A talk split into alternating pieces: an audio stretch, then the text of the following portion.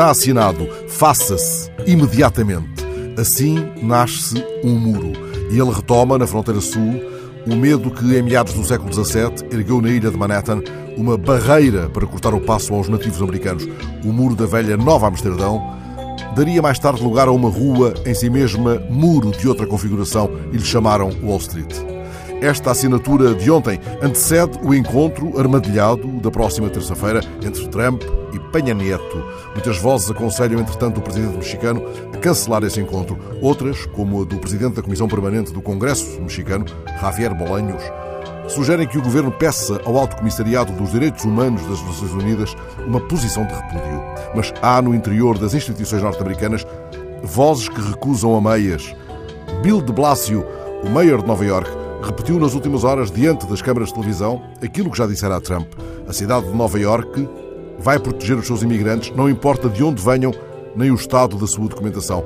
Deste modo, a cidade dirigida por um neto de imigrantes, uma das declaradas cidades-santuário, recusa-se a cooperar com as autoridades que pretendam identificar ou deter imigrantes não autorizados.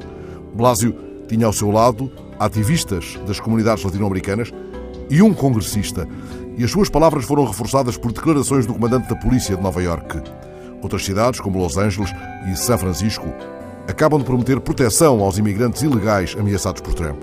Este ameaça cortar fundos federais destinados às polícias de 300 cidades santuário.